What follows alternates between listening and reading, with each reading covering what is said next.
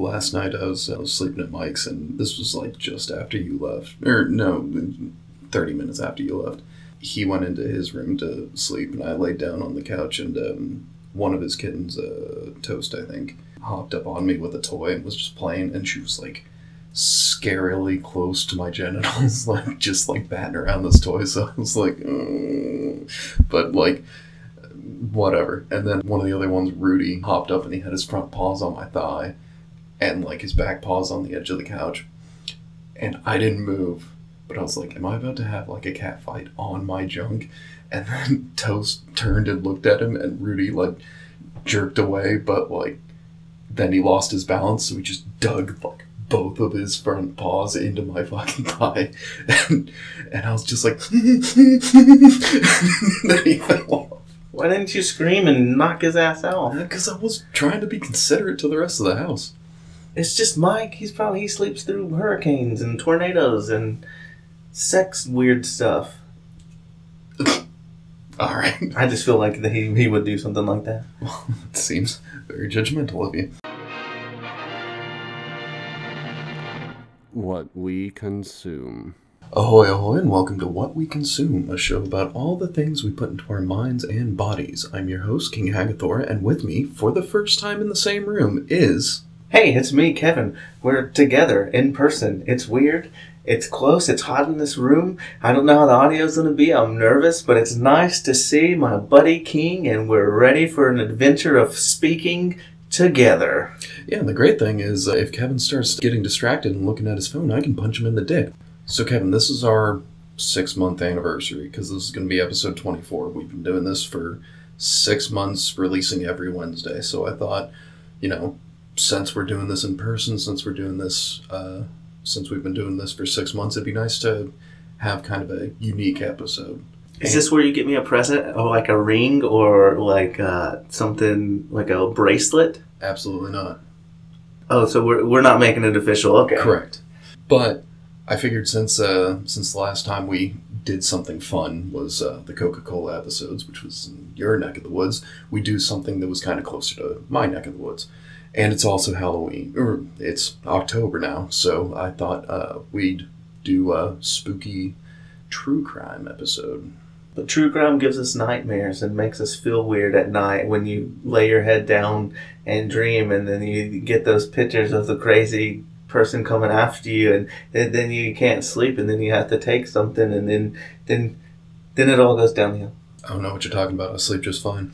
I'm not as into true crime as I used to be, but I do still have certain cases that I find pretty fascinating. A lot of people think of like the first serial killer in America as H.H. H. Holmes, and while he was long ago, there were others operating long before he came about, longer than the country's even been a country. So today we're going to focus on one that that's kind of been a pet focus of mine for quite a while because it took place in Kansas, which not a lot of them do.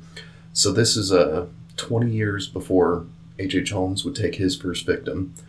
There was a family called the Benders, and they set up their own little murder hotel. Now, it wasn't nearly as fancy as what H.H. H. Holmes did in Chicago. Things on the prairie seldom are, but I figured you'd be interested in this one because it's quite weird. Well, I like hotels. Is this like a Bates Hotel or that other guy who has some mom issues? Or I think that's the same person. It is. It's kind of like that, except, you know, this is a prairie sod house, so it's like two rooms. But it's a hotel, it's an inn, a quote unquote inn. so it's like a crappy B and B. Yeah, we'll, we'll get into the specifics later. Um, so, first, let's uh, do a little bit of background. So, long before the first shots of the Civil War were fired, Kansas was already deep into the fight between abolitionists from the North and pro slavers from the South.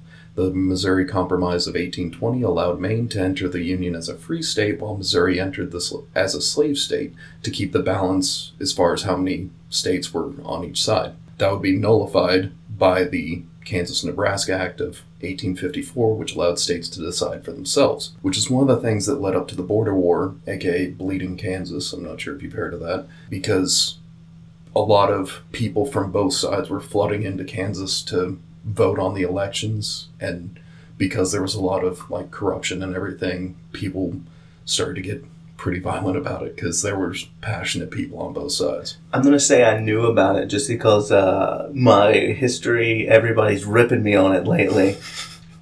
With good reason. New England is not a state. Very good. If there's one thing that comes from this podcast, you've learned that New England is not a state. Yes. So, anyways, uh, there was a lot of there was a lot of tension, there was a lot of fighting, uh, and a lot of violence, including the sacking of Lawrence twice in 1856 and again in 1863. Even still, Kansas did end up becoming a entering the Union as a free state on January 29th, 1861. The following year, the Homestead Act was enacted in, on May 20th, 1862, which encouraged settlers to head west.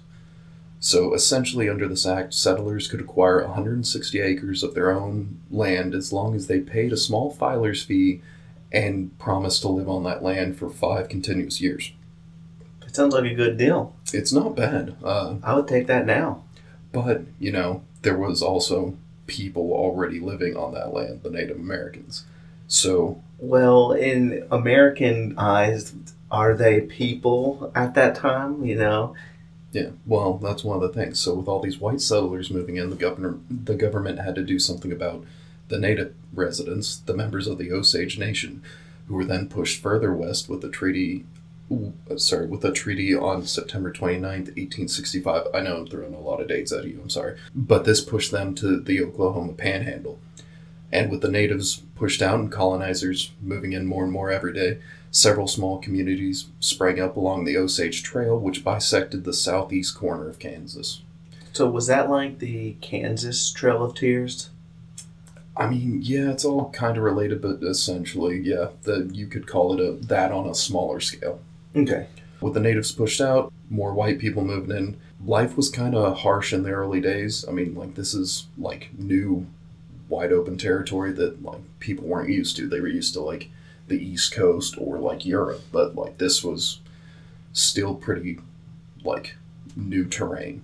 Yeah, it's going to be dangerous. There's animals, plants, you know, probably poison ivy, sumac, uh, weird berries that can give you diarrhea or just kill you. Yeah. I mean, there's there's plenty out there. I, I couldn't go out there by myself now, and I'm living the modern age. And also, people were more used to like East Coast animals. Suddenly, you've got like bison and uh, like prairie wolves and like rattlesnakes and stuff. Yeah. So it's just it's a whole lot of new experiences.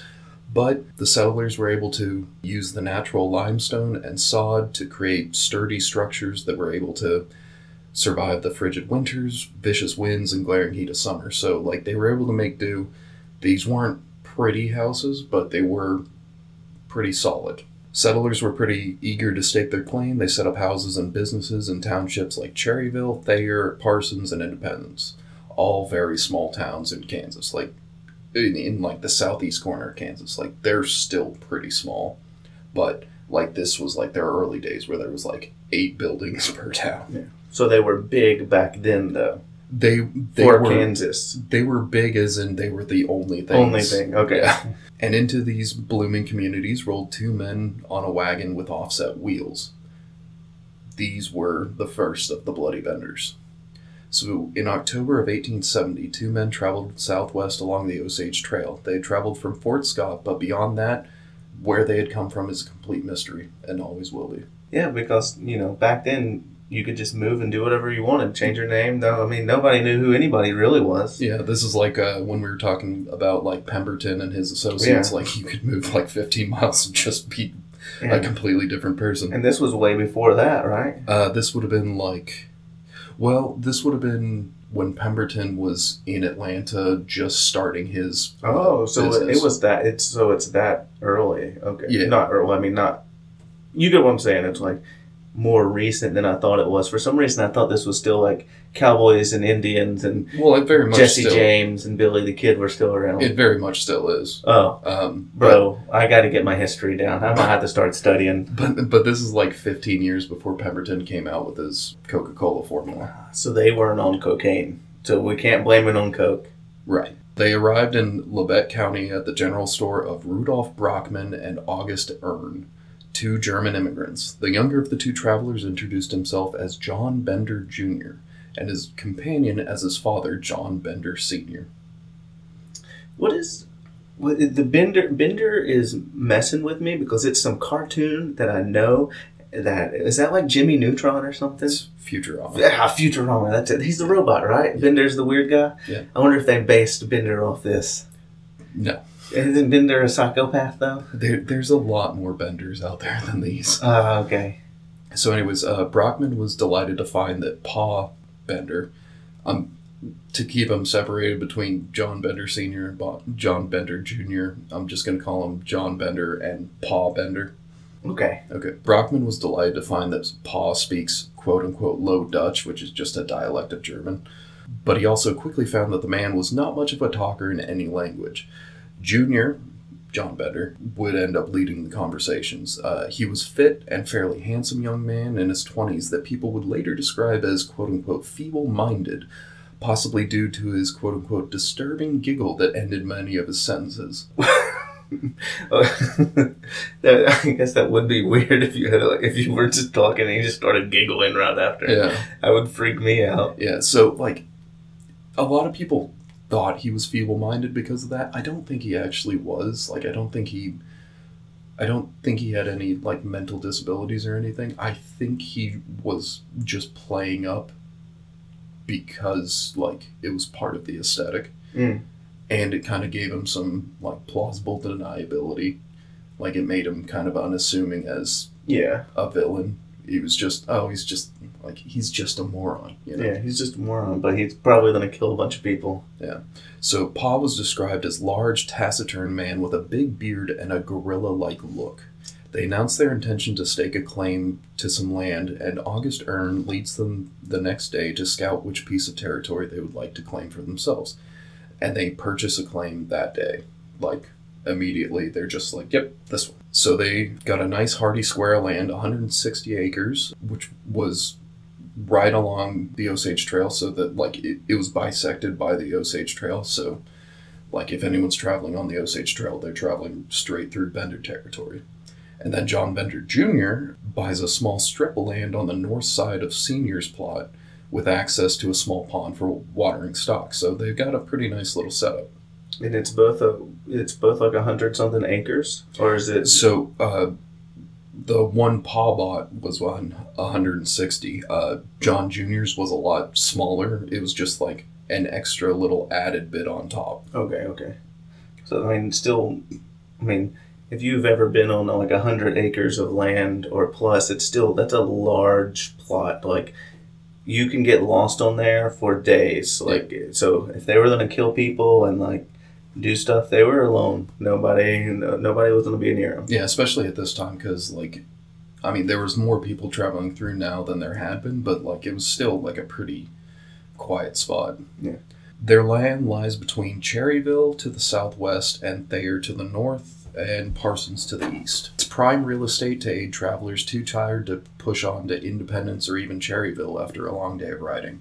So like this is a pretty prime spot for people who have been traveling all day and they're just like, "Oh, any kind of shelter. Awesome. Like we'll take it. We'll we'll sleep for the night and then we can start fresh tomorrow and like be on our way." But they didn't know they were gonna go into a murder shack. Correct. So they quickly get to work building their house. They purchase sandstone for the foundation, including a seven foot square slab for the cellar. They build a simple 16 by 24 foot wood frame with uh, lumber from Fort Scott to the northeast. So this house is 100 yards from the trail, easily seen by any travelers, but also gives the benders visibility of any travelers long before they arrive.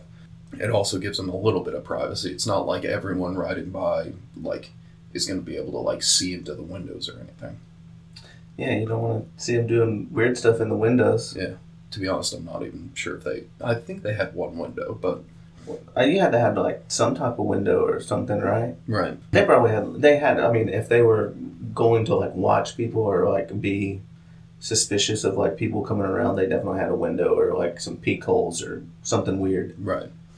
So they dig a well and they build a small thatched stable for their livestock cows, chickens, and pigs, and the occasional traveler's horses. So, like, they, they've got like a nice little setup for their animals, and they've also got like a little pen for horses or traveler's horses. As a final touch, John Jr. paints a sign that's, that's spelled G R O C R Y. So it's supposed to be grocery, but they left off the E. Oh. So it looks like grow cry. grow cry. Yeah. With the house completed and prepped, they send for the women folk Kate Sr. and Kate Jr. The women folk. So to avoid confusion, I'm going to call them Ma Bender, Pa Bender, John, and Kate. Okay. Kate and John are both the juniors of Ma and Pa. That's his sister or wife. S- allegedly. Allegedly sister, Allegedly sister. but they have sex. There's not a whole lot of evidence one way or the other. Okay. So now that we're clear. Yeah, but but they present themselves as a family of two parents and two children. Oh, so they're they so you don't actually know because they're trying because you don't know if they were trying to trick you and it was all act. Right. Okay, so do we even know if oh so we don't even know if Pa Bender and John Bender are father and son. They're just two people. We don't know for certain if any of them are related. It. Okay, But- okay, okay. But we will get into some theories. I think most of that's in part two, though. Okay. I hope that cleared everything up for everybody, not just me. yeah, it's it's very wacky. So the men tra- travel to the Ottawa train station to meet them and bring the women home. Ma Bender has a scant, has scant command of the English language. Real tank of a woman. Like she was basically a battle axe. Like you know the way people describe their wife as like a battle axe. Like just a big burly like woman who can work the land, but like no communication skills. Like very unfriendly. yeah, I got yeah. Kate, on the other hand, talkative, friendly to the point of flirtation, considered an exotic beauty for Kansas, and outgoing, smart, smart enough to spell grocery right because she wrote it on the back of that sign. And Correct. Then, they turned it around. yeah, Oh, okay. and and was said to move with a tigerish grace. Yeah. So she's a so she's like a Kansas ten, but like a Los Angeles six. Probably. I mean, like even that might be like. Given given her too much, but I don't know how But- any I don't know how any of those numbers work Yeah. anyway. I don't I don't know. But like at, at the time in the area, yeah, absolute bombshell. So when when she's described as exotic, does she have like a different skin tone or something like that? I or think she was blonde. oh, blo- oh, so blonde women are exotic. Sure. Okay. I, I think the fact that she had like a mouthful of teeth. Uh, yeah. Like this was the 1870s. There's like you really can't, you know, give anyone Oh, she too much takes credit. she takes a bath once a week. Exotic. Mhm, Okay. mhm.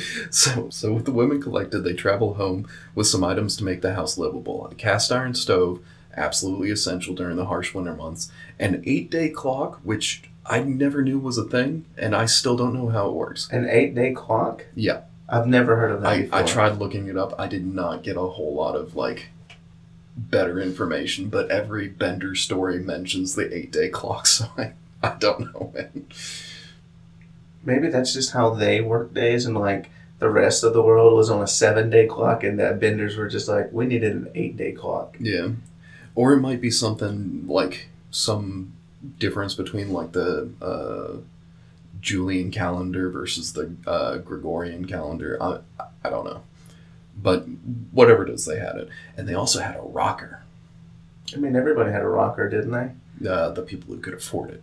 Oh, it's it, okay. So rockers are exotic too. a little bit. Okay. The canvas from their wagon was uh, hung up to separate the sleeping quarters with the guest and eating area. So it basically created two quote unquote rooms, for lack of a better term. You know, like the way like a sleazy realtor would say, like, "Oh yeah, this is this has got two bedrooms," and it's just separated by a sheet. Yeah. I mean, technically two bedrooms. The counter next to the door provisioned travelers with necessities like tobacco, sardines, crackers, soup, ammo, blankets, and a few other things. You know, uh, back, sorry, uh, back to the like sheet bedroom thing. You know, in New York, they buy like false walls to like put more people into an apartment because apartments cost like like ten thousand like all together. So you have to get like eight people in there, Yeah. and for them to like do that, they just put up like little false walls that literally like are nothing, but it makes like a a little room. That Yeah, just sounds pre- awful. Pretty much the modern day equivalent. That's But I still, I, but like, even me talking about that, I still want to go to New York and live there. I wish I mm. was a youngin. No, we could go you. chase dreams. Nah, That's what we should go podcast there. I, I, I don't want to live in New York. We can do it in like a park with the homeless people, and then we can get their interjections about our weird stories. I'm sure they'd have plenty. Ma Bender prepared the meals while Kate waits on the guests. John Jr. tends to the horses, and Pa does what Pa do. The unlucky guests were then seated at the seat of honor, which is just like the end of the table, which was in front of the can- the wagon canvas dividing the rooms. So wait, we don't know what Pa does. Well, we're about to find out. Oh, okay, okay, okay. During dinner, Pa would slip behind the curtain, line up the shot, and when given the signal by Kate, allegedly, he would bring the hammer crashing down on their head. This would probably be enough to finish the job, but as we later find uh, with the bodies, the poor injured guests then had their throats slit to ensure the job was done. For the more fortunate guests who survived dinner, a mattress was laid out on the bed for them to sleep on. They didn't kill all their guests, obviously, like that kind of gives up the game pretty quickly. But if they had like a single person traveling alone, this is what tended to happen to them. Are we gonna get into the reason why? Oh yeah. Okay, okay, okay. They did like. Okay, let's keep going. Yeah.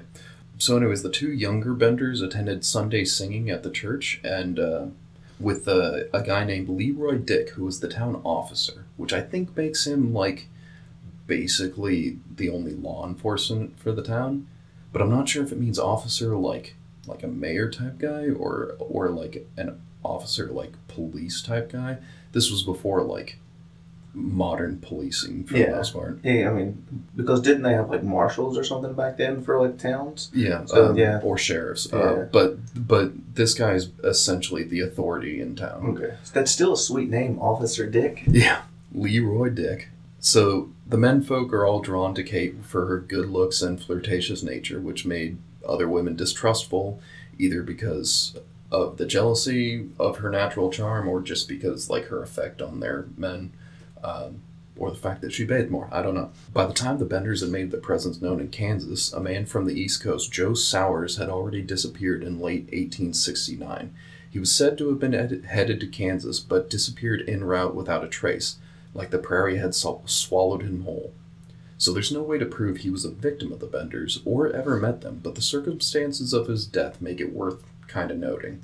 So, like, he might have been the first victim, or he might have just, you know, got bit by a rattlesnake out and like fell into the brush, you know, or like could have been attacked by natives or bandits or But they found his body. no, Oh, No. so so he so he, just disappeared. so he could have just like left and went to another town. It's also technically too. Yeah, he could have been like, yeah, I'm going to Independence, Kansas, and instead like was like, I'm gonna go check out Nebraska and tell Yeah. no one. Okay. So hard to say. Just months after Bender's arrival, Labette County would begin drawing attention as more bodies began to make an appearance. Well, actually, more accurately, as more bodies made a disappearance. Okay. So more people were just dying. Yeah, the first like passerbyers or like people who were from that town. people who were supposed to be traveling through. Okay. Okay. Okay. So the first would be a man named, oh, well, later identified as William Jones. His body was discovered in Drum Creek. His head had been uh, caved in and his throat was slit from ear to ear. So, since that portion of the creek belonged to the Bradley family, a neighbor of the Benders, suspicion was quickly aimed at them. Ugly rumors began to spread about uh, about the Bradleys, but with no evidence or clues beyond that, no charges were filed, and relatives collected the body. So, like it, it was found on his territory, not the Benders, but they were neighbors, so suspicion fell on the Bradleys Yeah. first and not the Benders. I mean, anybody could have killed anybody back then. I think it was the Bradleys on this one. I'm going with them. It's possible. So the rumors quieted down, but a slight ill will towards Bradley remained for quite some time. Thus, no one raised any alarm at the quiet, innkeeping neighbors, the Benders, even though very little farming seemed to occur on the Benders' land. So, like, they had all this land, they had, like, the animals and everything, but they didn't seem to really work the land very much. So how were they getting money or like feeding themselves? How indeed. They did, they did, like, sell provisions and they did charge a small fee for people to spend the night. So, yeah. So they made a little bit of money that way. But Or they were cannibals. mm, maybe. There was very little farming that seemed to occur. This was easily brushed off because many families had difficulty acclimating to the Kansas terrain. It's just like it's a different kind of soil and everything than like European or East Coast farming. So a lot of people were were struggling getting used to it. It's like when people come to Georgia and they find red mud and they're like, I have no idea what to do with this. Yeah. However, someone would have needed to dispose of Jones' saddle and horse. In the time since these incidents, there have been much speculation that the Benders might have had accomplices. So people are pretty sure that it was the Benders that killed Jones, but the guy who was found in the creek. Yeah. But nobody knows what happened to his horse or his saddle. I mean, they could have, if it was at like nine or something, they could have just went and sold it to somebody real quick. Yeah. And that's how they, I mean, they could get money that way. Pretty much. In the time since these incident, incidents, it's been speculated that the Benders might have had accomplices, like, you know, the guy who runs the general store, Yeah. that kind of stuff. Or they could have just killed the horse and ate it. Also possible. Because Kate was always surrounded by potential suitors, it's not inconceivable that she could have recruited one or more men for the tasks, including Rudolf Brockman, the general store guy. Yeah. I mean, what guy wouldn't do something for a hot blonde girl? Who knows? Anyways, he, Rudolf Brockman, definitely exchanged love letters with Kate and attempted to woo her quite often, though he never appeared to gain much progress in that area, although there were some rumors of an engagement. So, she was, like, flirting with him, but, like, was also, like, kind of leaving him dangling. Yeah. So she she was uh, leading him on. That's that's what. Yeah. She was just kind of like leading him on, and there's a word for it that the Gen Zers or the do we call them Zoomers now? Oh, simp? Maybe. I, Yeah. yeah. Maybe he was simping he- for her. he- yeah. he- yeah. he was definitely a Kate Bender simp. Yeah. So during their time in Kansas, the Benders have several run-ins with neighbors that are anything but neighborly. This is based on eyewitnesses, so you know, take it with a grain of salt. Some of these might have been like kind of flared up. Like these were after it's discovered what the Benders were actually doing. So in hindsight, people came out of the woodwork and it's like, I had an encounter, you know. Yeah. So yeah. they might have been like playing into it, like either so that they could get like free drinks at the bar, or just like to make sure the Benders got quote unquote justice. they wanted to be heard. hmm The stories came out further down the line. For now, like none of these stories come to light. As summer rolled around, John Bender Jr. planted some corn. Kate briefly worked at a, as a waitress for the Cherryvale Hotel for about six weeks. She also offered counseling as a medium slash clairvoyant.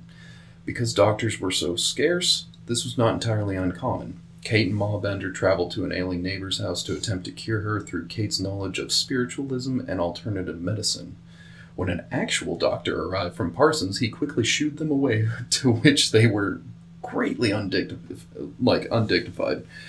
The doctor noted the wild look in Kate's eye, but with the ailing neighbor to attend to, he shrugged it off without too much thought. So, like, this actual doctor comes and he's like, "Get this fucking like witch out of here," and she's like, "Oh, I'm doing great work." He's like, "You're giving her fucking toadstool. What the out? God damn it, this woman needs medicine." Well, I mean, Yeah, and at the time, doctors Yeah. weren't much better. I mean, like Pemberton was pushing his like blood. Uh, what was it? The blood balm, I know what you're talking about. botanical blood balm. Yeah, yeah, yeah, yeah, yeah, like that kind of stuff. So I mean, like, But I mean, I get maybe he still knew something a little bit more. yeah, he probably knew more than like, oh, I just need you to like talk to the spirits and they'll get rid of your. Hey, you, the spirits have a lot of power sometimes. Okay. yeah, not Kate's. Hey, you don't know her spirits. She's Uh, exotic. The- You don't know where she comes from. it's true. So another man once stumbled upon the Bender Inn. He peered through the window to see Kate and a dark-haired woman dancing naked, surrounded by a group of people playing guitars and wood instruments. The man crept away without being noticed. Is this a plausible story? Sure. Did it happen? Probably not. Ain't no way he crept away. He sat there for a while.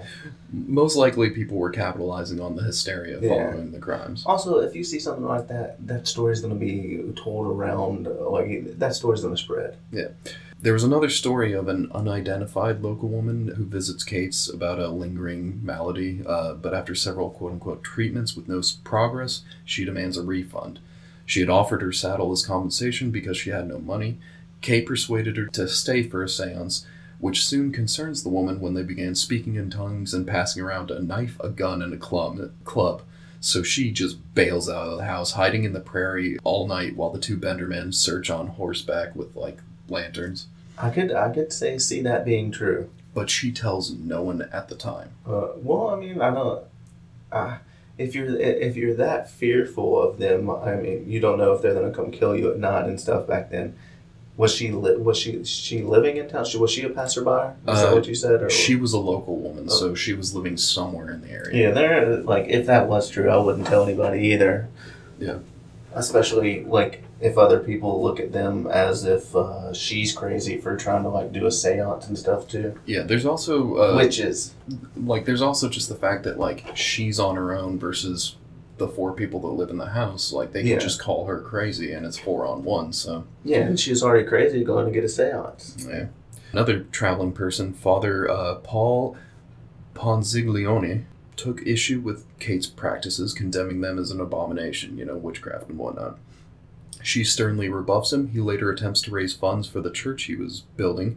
When he visits them, he was well aware of the disappearances in the region. When he noticed Paul Bender place the hammer behind the curtain and then talk secretly with Kate, Father Paul made an excuse to tend to his horse, and once outside, he mounted his horse and got the fuck out of there. Did he tell? Did he tell people about this? Not yet. Okay. No, nobody was telling people yet.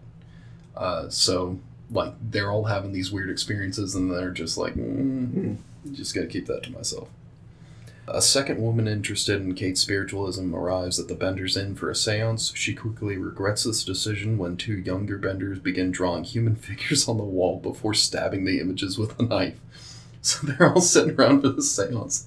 One of them are just like finger painting stick figures on the wall and just, gah, gah, gah, gah, gah. I, I love that they were okay with like seances and all this other weird stuff, but when it comes to like the weird stuff that's associated with seances, they're like, no, this is too much for me. It's Right. like, you're already having a seance, like, just go with it. Yeah, Kate declares that the spirits command her to kill, causing the woman to flee into the night. She told anyone that would listen to her her story, but she was also kind of an eccentric figure, trudging around the prairie with a shotgun, like at odd hours of the day, like before this happened. So, so no one believed her at the time. She was the only one I could find. uh, I, I think that like actively told people like as soon as it happened. So the crazy lady wasn't crazy. Yeah.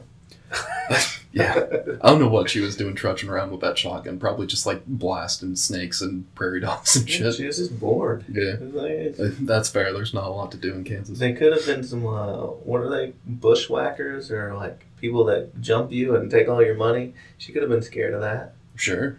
And I mean, bushwhackers were more before the Civil War because they were from Missouri coming over to like harass abolitionists. But there were plenty of like actual legitimate threats even at this time. You also had some crazy blonde witch running around that's exotic. So. hmm hmm hmm Yeah, so uh, tales of men disappearing either in Kansas or headed there continued to circulate as the summer of 1871 turned to fall, which in turn turned into winter. So in February of 1872, a woman was found frozen to death on the prairie during a massive blizzard that isolated the region for over a week. This was not really linked, but it is worth noting because following the thaw of that blizzard, the bodies of two men were discovered were also discovered in the prairie near Oswego. This is far more connected as both of these men, like Jones, had their skulls crushed in and their throats slit. Neither of these men have ever been identified. Wow. So the I'm seeing that the Benders have a uh, a method, like how they like to kill people. Yeah, modus operandi. Yeah. So a year later, Leroy Dick's wife would recall that she had seen a horse team and wagon struggling through the snow during that storm. She had recognized Paul Bender as being one of the two men riding the wagon. So chances are this she saw them like either dumping the bodies or coming back from dumping the bodies. Okay. just out in the snow somewhere.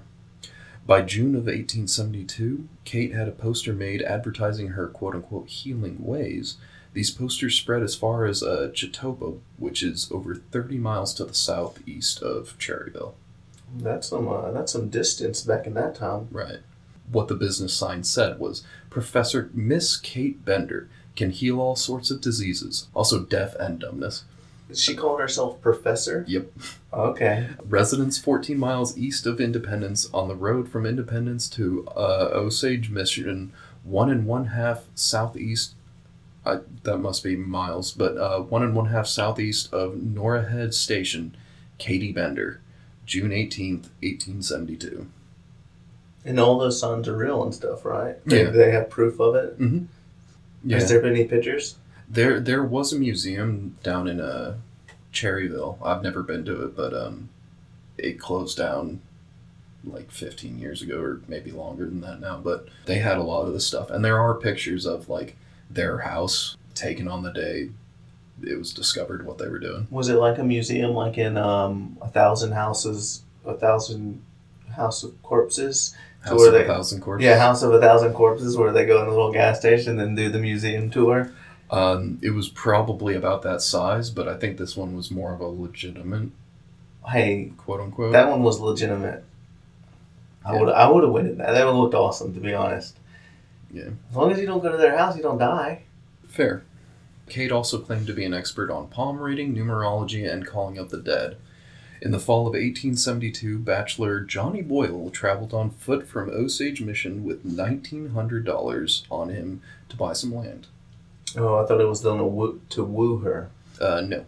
With no family to raise concerns about him, he disappeared never to be seen again until he, uh, the discovery at the farm that we'll get to in a bit. Without a body, it's impossible to say for certain. Uh, oh, wait. Well, yeah, he's actually never seen again, even after the discovery at the farm. Unless he's. So like he bought the farm and then I guess he died or left and then like they discovered the farm No, um, or the discovery of the Bender's farm. the Bender's farm. Oh, okay, We'll okay, get to that in a bit. Uh, he disappeared with his $1,900 and was never found again, Okay. unless he's one of the unidentified ones, So the Benders killed him, took his nineteen hundred most likely. most likely. That's the theory. Right. Okay. So without a body, it's impossible to say for certain he was one of the victims. But yeah, it's uh, definitely leaning that way, especially with like the timing and the location of his disappearance and the amount of money he was carrying. He definitely fits. Yeah.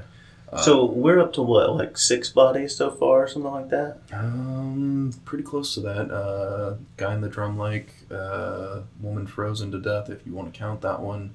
Johnny Boyle, and then the two in the winter, and then possibly that first guy back in Okay. 1869. So yeah, about six. So so we're around six alleged deaths that aren't confirmed, Well, they're they're linked to. linked to. Okay. Yeah. Okay. Shortly after Boyle's disappearance on November 6th or 7th, Leroy Dick's cousin by marriage wandered into town to drop in on the Dicks.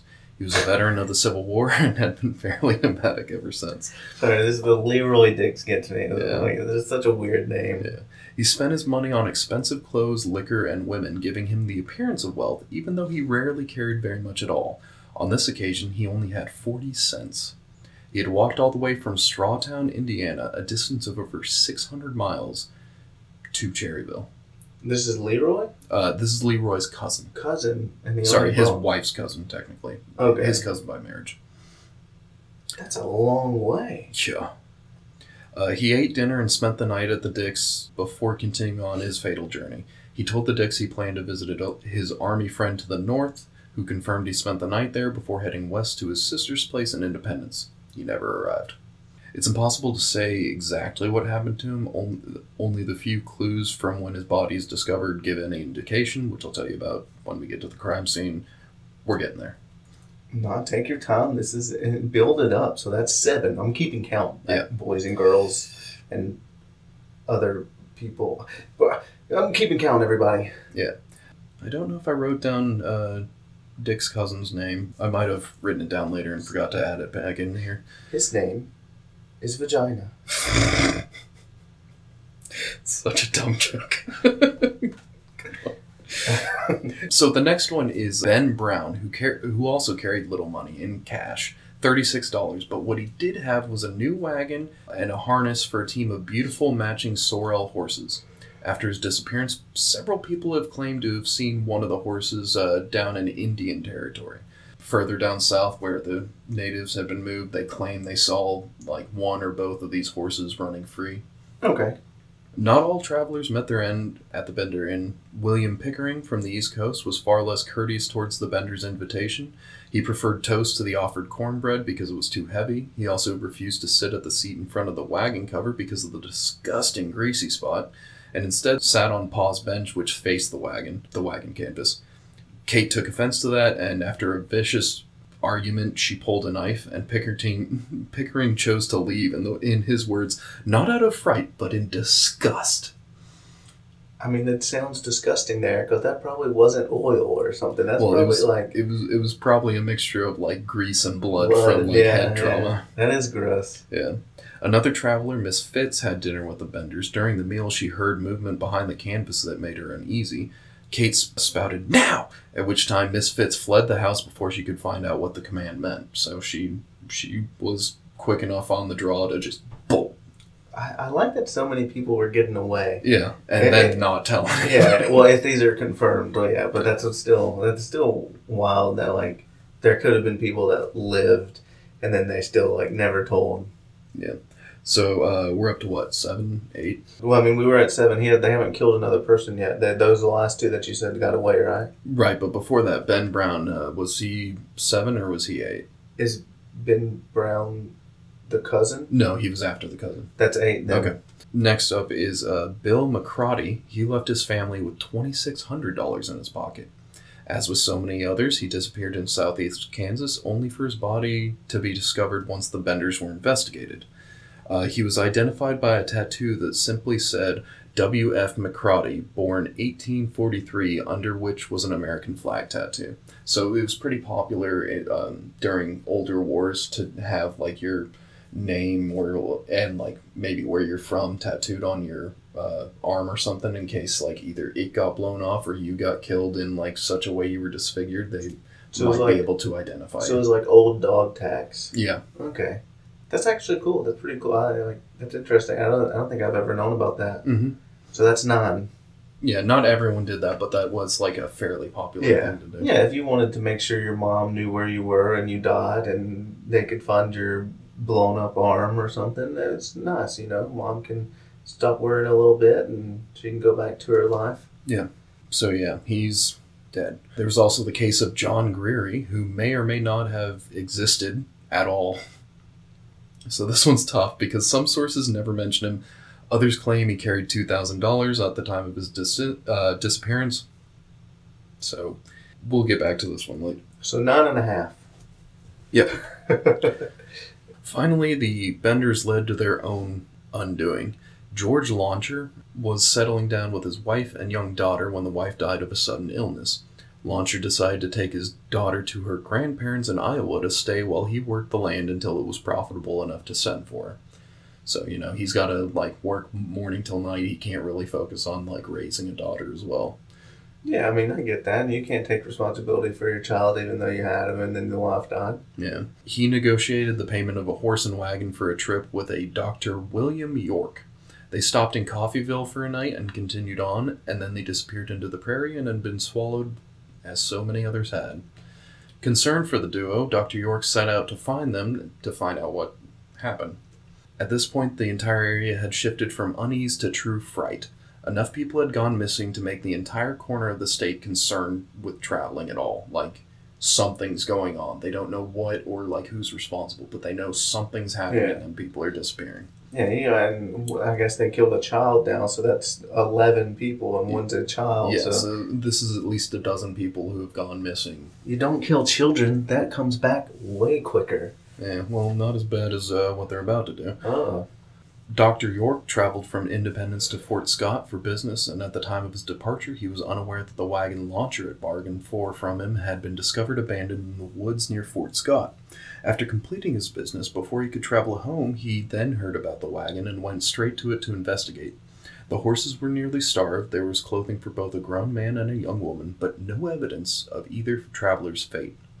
Dr. York recognized the wagon and horses immediately. He headed south to his home to organize a search party, but never made it. Like so many others, he vanished en route. So now they killed a doctor? Yeah. Oh my, what, what, these people are stupid. And uh, that doctor carries a lot more baggage. Yeah, yeah, yeah, yeah. Uh, Especially if a lot of people are like going for him for stuff and they, like he sounded very important to the community. he was important, but also he had brothers. Oh, yeah. So- So during a school board meeting on April 12th that gathered nearly 100 men altogether, including Pa and John Bender, the school board swiftly moves through the business of the school before moving to the meat of the issue, the disappearances. The ensuing discussion involves nearly 100 people, all voicing their opinions and disagreeing with their neighbors. Some want to go house to house investigating the possibility that one among them is the murderers, while others dislike the idea of people storming their houses without consent. You know. Yeah, no search warrant. Yeah. During the lively debates, no one noticed that Paul and John Bender slip out into the night. Eventually, the meeting comes to an end with an agreement. A search party will patrol and investigate all campsites along the river or along the creeks that come near the Osage Trail. If they don't discover the murderers at any of these camps, they will then search every homestead in the region. So, clock's ticking. Well, that sounds yeah. The clock is ticking. That's that's wild. Like how a community like actually came together and made a decision. Right. There's no way we could do that now in any town that I know of. Uh, not with this uh, amount of like agreement. Yeah, it. there's no way. Even with the enthusiasm and positivity, the meeting ended on a. Even with the enthusiasm and positivity, the meeting ended on. Little is done during the following weeks.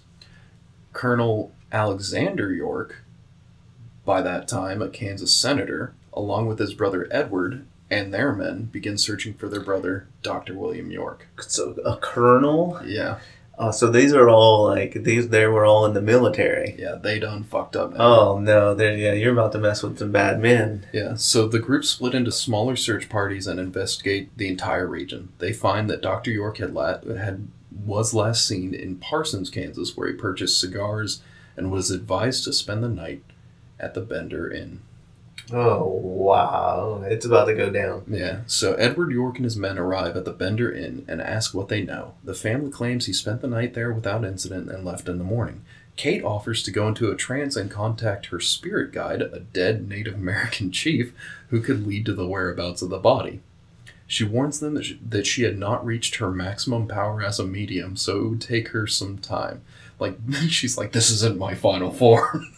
Oh my, this freaking she freezed them. yeah.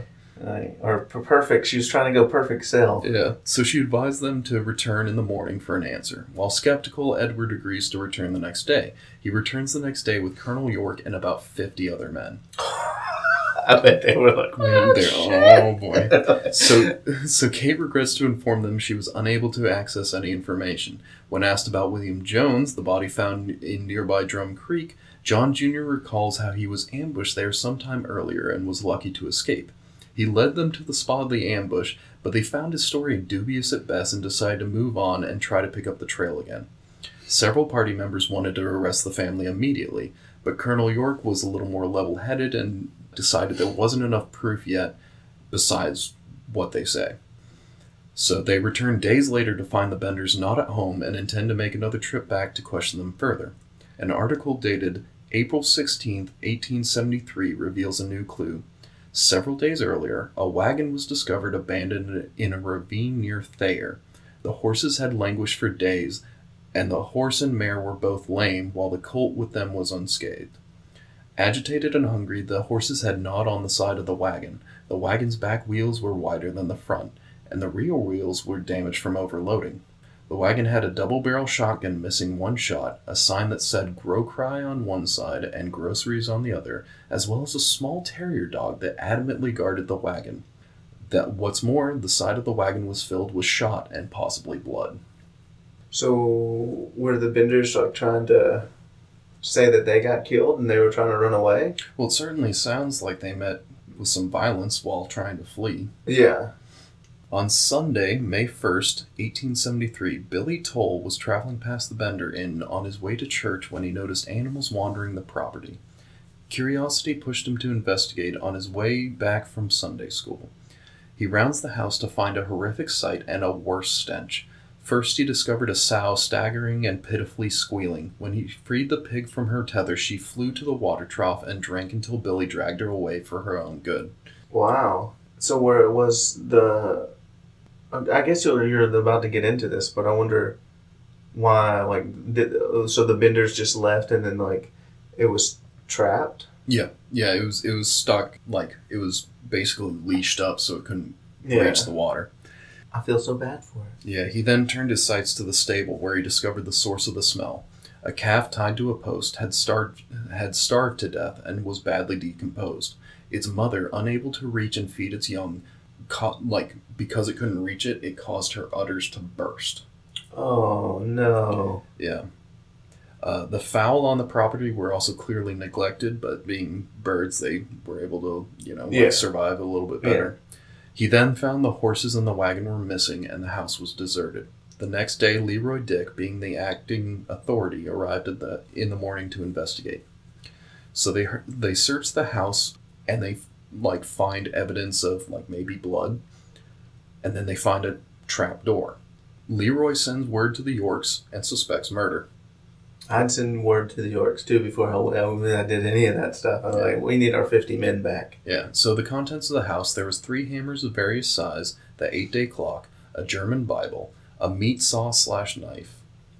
Like that's pretty much all that was left in the house. Yeah. Tuesday, May third, eighteen seventy three, Leroy splits his volunteers into groups to search the stable, uh, the rest of John Jr.'s claim, the creek, and the cellar. His group took the cellar. So the trapdoor leads down to the cellar. And the cellar's got that big old piece of limestone, like the seven foot square uh, Yeah. that they had bought, that's basically the floor. They attempt to pry up the sandstone slab. One shovel sinks into the ground underneath, releasing a stench that sends the men reeling from the house. Ed York arrives. Colonel York was busy at court and couldn't make it immediately. They try to break the slab with sledgehammers, but cannot work for long before the stench becomes too much. So they find long poles and they basically lift up the entire house and just shift it like 20 feet to the left. Oh, that's cool. Yeah, which airs out the stink a bit. Yeah, yeah. But when it's exposed, they can see what was causing the stench. It was rotting blood soaked into the earth. Oh my gosh. So there must have been like bodies down there, I'm assuming. Or is it just blood? Well, Ed York finds his brother's glasses in the house. They're frustrated and de- dejected. Ed York climbs back on his wagon. The sun is setting, and they. Oh, but no, there are no bodies down in the pit. So it's just a pit of blood? Yeah. Human blood? Yeah, so essentially, like, they would smash people over the head with a hammer, dump them down the trapdoor, and then once they were down there, slit, their throat, slit their throats and let them bleed out. Oh my. Yeah. What were they doing? Why did they? I guess to keep the blood, like, from getting into, like, their regular house? Pretty much, yeah. So they wouldn't have to like, Wow. clean up the stains. Ed York's frustrated and dejected because they haven't found the body. All they found is his glasses. So he climbs back up on his wagon. The sun is setting and they will have to quit searching soon. But he sees a depression in the dirt near one of the small apple trees and he calls out, Boys, I see a grave! So they quickly dig up the area and they find the body of William York. Damn. Yeah, because I guess that was the freshest one. Right. So Ed identifies his brother, but because of the dirt and the state of decomposition and the wounds to the body, they have to work fast to definitively prove it's Ed, Yeah. uh, Doctor uh, William York's body. So it's proposed that they decapitate the head, wash it, and part the hair to make sure. Ed York, now absolutely positive, sets out to fetch for his brother and secure a coffin. That's that's got to be a rough decision to make. Yeah, yeah. Can you imagine? Like that must have been a wild time, like back then, that like to do those things. Like now we have like people to go and find that stuff, but you have to do that yourself as like as like a brother or a sister or somebody to it. That's that's got to be wild. Like Yeah. that's just that's insane. Yeah. That's and that that's only like a hundred like uh, it's not like hundred and fifty years ago. Not even. Yeah. Yeah, like that's. We've come so long in so little Actually- time. Actually, almost exactly 150 years. Yeah, that's that's wild. Yeah. The sun sets and the digging ceases for the day. Ed York and Colonel York, now done with his court, they arrive around midnight with a coffin and take their bo- uh, brother's body for burial. The rest of the volunteers return to their homes to sleep until dawn. So Wednesday, May 4th, 1873, the men return at dawn to begin searching for more graves. The first body discovered was Henry Mackenzie, which was the cousin. I'd forgotten to write his name down earlier. but- Henry McKenzie. yeah, so- but this was Leroy Dick's cousin, who So- was very surprised to find his dead body because he didn't even know he was missing. oh. what a cousin. Like, What, what a family member. what, like you just like, hey, we found a new body. It's just like, what the, what the fuck? He was staying with me like six months ago. That's my cousin. Yeah. Uh, the second was W. F. McCrotty with his head bash, badly smashed. That was the one with the tattoo. Yeah. The third was a small man, unidentified, body badly mutilated and naked. So this could have been one of the ones that, when unidentified, Yeah. could be someone else that nobody knew about. The fourth was Ben Brown, which was the owner of the sorrel horses. The fifth slash sixth was George Launcher and his daughter, who had been buried alive. That's sad. Buried alive. How did they find out that they were buried alive? Oh, I guess did they do Probably a struggling. autopsy or Uh, probably like struggling or like soil in, in like, their the nose. in And, their, yeah, Okay. Okay. That's sad, dude. The bury like, oh man. yeah, Johnny Boyle had been buried in the well, like just tossed down the well. What? What? And how long was that? And they were drinking that water. I don't know. They might have. They might have like that well might have dried up or Yeah, like yeah. become undrinkable. But Yeah, as they came undrinkable it certainly became undrinkable afterwards. There was also John Greery, maybe seven definitive. John Greery's an eighth, which is a maybe. And then there's a possible man and woman horribly mutilated and possibly raped, but no ID, and also not every source is Yeah. Sure about that one. So like that might have just been like rumors that like kind of built. And then there's also just possibly a body pit full of limbs, but no ident- nothing identifiable. I I I want to say that one's like probably not true, just because like So the why would they just do like a body pit full of limbs? So the body. So the body. There wasn't actually a body pit. Uh, that I don't was like I don't know. Like some sources said Okay. there were, some sources Said didn't that- mention okay, anything. okay. So that might have just been like people said that there was a body pit. I mean, they're they're crazy people, so they could have. I don't know. I, It's possible. I find it possible, but I don't know if there's not like, you know, if we have no definite evidence, there's no way to know. Right. Word spread, and before the day was through, by afternoon, a crowd of 2,000 to 3,000 people had gathered to watch the gruesome, gruesome unearthing. So, in like one day, in this small, isolated part of Kansas where like not very many people are, two to 3,000 people gathered just to watch them digging up bodies. Well, I mean, you got nothing else to do, and that's like the most exciting thing that you've probably seen in years. Yeah. So, but like because there were so many people here with varying accounts of it, there's a lot of like different records of yeah, how yeah. this went. So now with the bodies uncovered, how they were killed became pretty obvious. Hammer on the back of the head, throat slit. There were a couple of suspected accomplices. Rudolph Brockman, the general store guy, he was believed to have known slash assisted in the killings. And this is the guy who was trying to talk up the exotic Kate. Yeah, yeah, he he, Okay. he was the one that like maybe engaged, like tried to get engaged to her, but like definitely Okay. tried to woo her. Yeah, yeah, yeah. So the townspeople strung him up several times. So they they didn't kill him. And just They- strung him up. Yeah, they they basically um, it, it's like a partial lynching where like you lift Mhm. him up.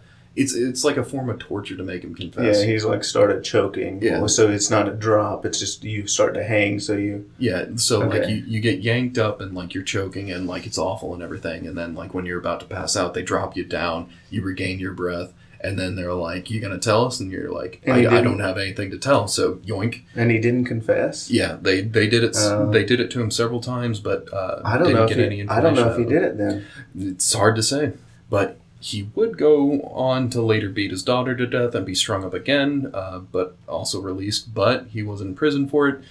Eventually released after serving, I think, like ten years for killing his daughter. Well, And maybe then- he did do it then. yeah, it's, You, you got to lead with that, King, before I try to play devil's advocate. yeah. so eventually he would return home and die an old man. Uh, there was also A.M. King Preacher, I don't remember why, Thomas Thyak and his family, the Roach family, Major Macford, who was a pardoned murderer, and a woman he was with. All of these people were arrested for, like, possibly being part of it, but all were eventually released because there wasn't any evidence to, like, truly tie him to them. Like, besides the fact that, like, they talked to the benders or like uh, like would have like interactions with them in town or whatever like there was no definitive evidence that any of them had any idea that the benders were behind it Yeah. At this point this is where all the like stories of the close calls with the benders you know like the people Start coming out. Yeah. Here's a quote from the editor of Thayer Headlight, which was a newspaper. from June 25th, 1873. The whole of the house, except the heavy framing timbers of the Bender farm and even a few trees, had been carried away by relic hunters. The murderers themselves are probably in the middle of China by, ne- by this time and will never be heard from. So Colonel York raised a thousand dollar bounty. We got into all the killing stuff, and now we're going going after them. Yeah. We're finding them. Yeah, but like people were so obsessed with like trophies from like these murders that they even like uprooted trees to take home with them. Dude, people are psychopaths. Why? Just just you know for the story. what? The? Oh, yeah, they were taking like fence posts and stuff. Like, yeah, um, the house was like people were just taking boards off the house to take home. Like, this is from the Bender murderers. So you go back to the house, it's just like one stick in the middle. It's This like, is my most prized possession. Yeah, pretty much. it's wild. All right, so May 17th, 1873, uh, Governor Thomas A. Or- uh, Osborn issued a an additional $2,000 bounty, which was 500 for each bender. So that's on top of the one thousand that the Yorks raised. Yeah, so like they were completely independent, so you would have to like go and claim both yourself. okay. But yeah, there was at least $3,000 circulating for But a good bounty hunter would know that. Hmm. They would take them to both places. Right. It Or had- they, had they, one they'd call them both to the bar and, Oh, yeah, and then like dump their bodies. I don't I don't know if it's dead or alive or like just alive or just dead or what. Um, Well, you'd probably just have to have proof of like body. Like, right. yeah, I mean that's what I would assume. Yeah. For the next few years, Leroy Dick had to exhume the unidentified man three times as people came to try to claim him How many years? uh, for years. Oh! So Which oh. like. I, I don't know how much you're gonna get after like the first year, you know. yeah, especially back then, and they kept. A, oh my gosh! Colonel C.J. Peckham, Jim Snoddy, and Henry Beers were three. They're they're working for the bounty. They're not like they're not officially bounty hunters. Like they're they're uh, government employees. There's a, there, uh, there's a name for those guys, and I can't remember. Yeah, because they, they were around like uh, the whole time, like in a bunch of different states. I, I want to say one of them was a marshal, Yeah. uh, but I forgot to write it down. But um, I forgot what the, most of them just got deputized and were like, "Hey, go after this bounty." right, Right? Like, there there's a name for those. I'm pretty sure. yeah, I can't remember what it is. But anyways, uh, But that was more of like a like a old like a older west type thing. That was like, you know, 20, 30 years before that. That I think some of that had been dying out with um, the uh, when they started bringing governors into like each state, or maybe that's when it started. no, the, the, it still would have been going on. Yeah, so time. that's when it, I think that's when it started. When they brought governors in, the governors would deputize to go after these people because that's when like a lot of those small towns also hated that the governors were coming in because they were changing their towns and like giving them order and like, hey, you can't have this. What are they called? Like the whorehouses and stuff. oh brothels. You can't have this like brothel and like you can't be gambling in here. Yeah, or you can't like use yeah. guns in town. Like Yeah, no killings. You don't have to pay for your like things. Dude, people hated that back then. yeah, But yeah, but the governors would like if somebody did something because you had to keep your marshal there, they would deputize and then send people out to go find these guys. right.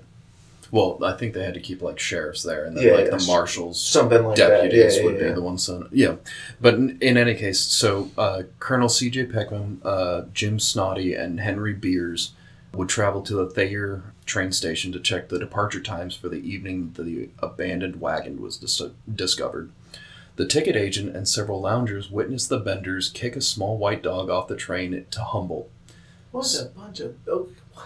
They, they basically kicked I don't, I, don't- I don't think that was even their dog. Like I think there was just like this dog yapping at him, but but the dog did go like after it got kicked off the train, it went to the abandoned wagon and just like hung out there. So like it feels like it was involved, but Maybe this is the only time no, the no, dog gets brought up.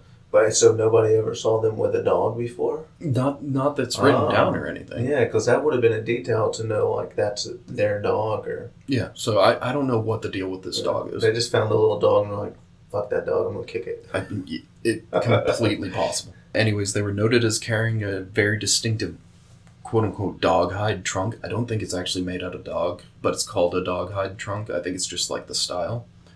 But it could also just be made out of dog. Yeah, with them, I don't know. It's hard to say, but maybe that's why they never saw him with a dog. They had the dog for a little bit, fattened it up so you get more hide out of it, and they kill it.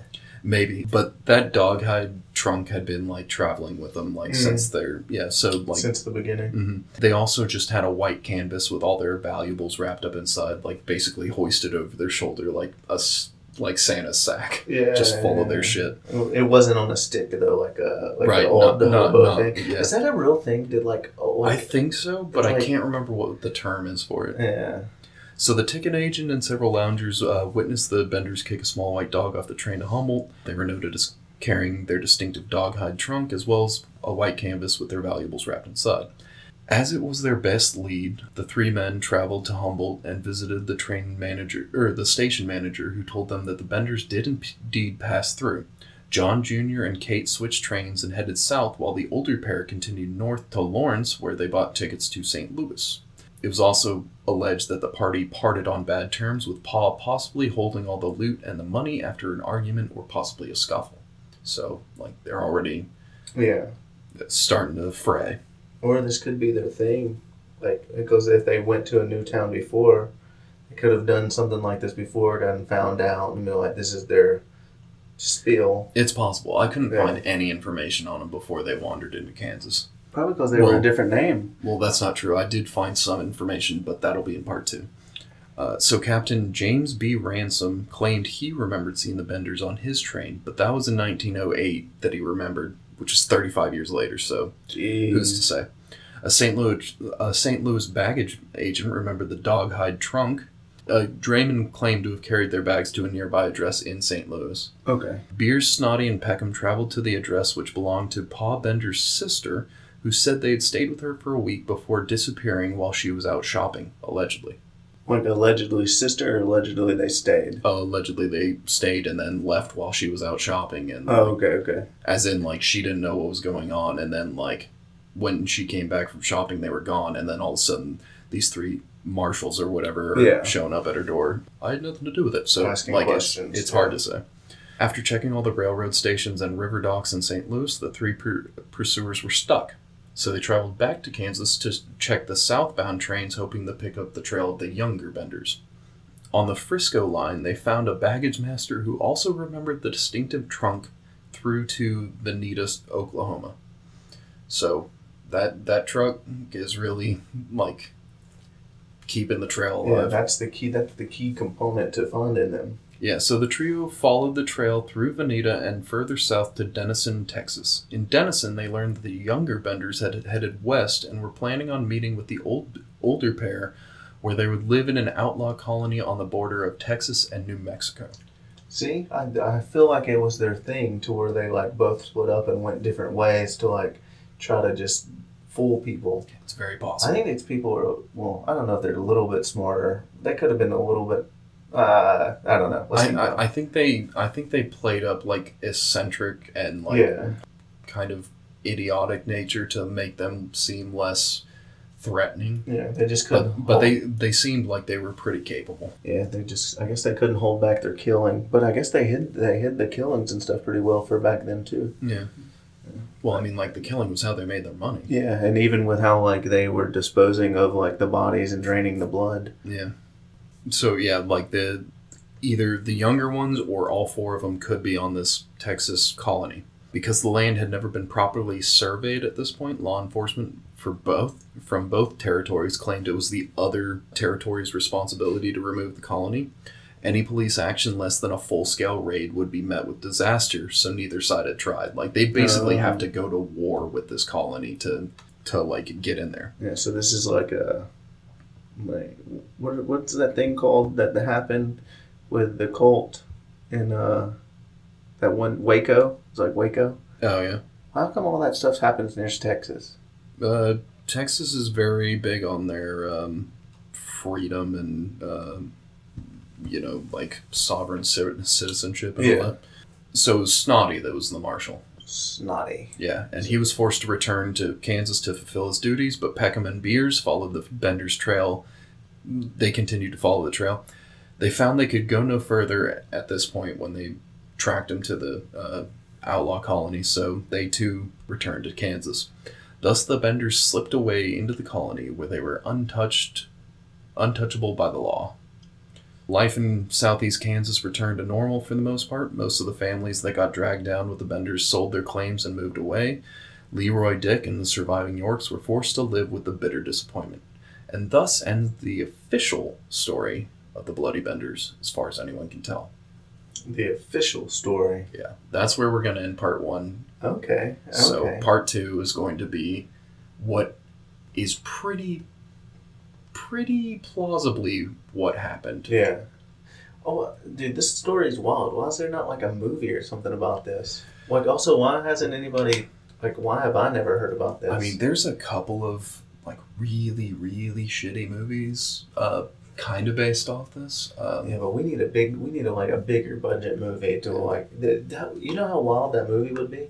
Yeah, but the thing is, like, it does kind of end. Like, that's where it officially ends, Well- which is like, You don't have to make. You can be. You can be like based on a true story, and then at the end, you can have like this huge search party going after them and like a chase scene and stuff, and they either like find them and kill them. Like it could end like a Butch and Sundance, or is that what that or is Yeah. that were the you know the shootout and stuff, and then you could just like cut the screen, and then they're like, oh, did they die or did they live? yeah. Or, or you could go where we're going next episode, which Yeah. is, which is a whole lot of like. You need like red thread and like a cork board. Oh, you know, no. Uh-huh. This part gets Yeah. pretty weird. That's a wild. That's such a wild story. I like.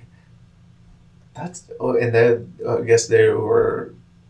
I guess because they're a group, they're not considered. I mean, they're considered serial killers, but like they wouldn't have been like that prolific as H. H. Holmes and stuff because he did it alone. Right. So I guess groups are different. Yeah, and also like this is just like a very odd case because like this wasn't like a lot of serial killers are like doing it for like sexual gratification or for like a, a god complex or just like a superiority complex or like they're told to by God. yeah. Like there there's a lot of those kind of killers.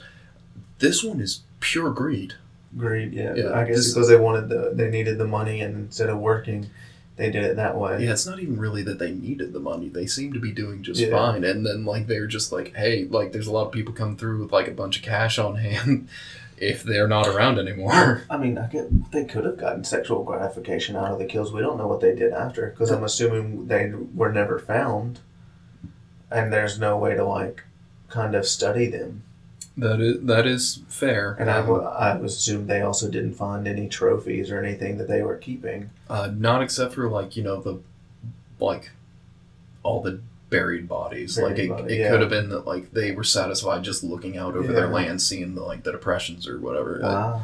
it's hard to say, but um, yeah, th- this this story's always fascinated me. Like partly just because it's from my home state, but also just like it. It's a very weird one that nobody really talked about. Well, no, yeah, I've never heard of it. That's a that's such a wild story. Like it, it should be out there a little. Like you could make so many cool things out of it. Movie, TV show, anything. Yeah, well, um, there was this one documentary I watched which infuriated me because like this is in the prairie, like the Kansas prairie. Yeah. and they have them like they have a bunch of footage of like this decent log cabin in the woods that is like allegedly the Bender's house, but there are pictures of the Bender's house. house in the prairie, so they Yeah. could have just like, was it what is that called? Where they did they try to remake like the um, the cabin and then they, I forgot what those are called. Uh, reenactments? Yeah, was it like a were they doing like a reenactment documentary or were they just shooting some random cabin? No, they they they were like doing the whole reenactment. Okay. Like they had like actors playing, But they uh, didn't try to. But they didn't try to make it look like the actual cabin. no, like not not even a little bit. Okay.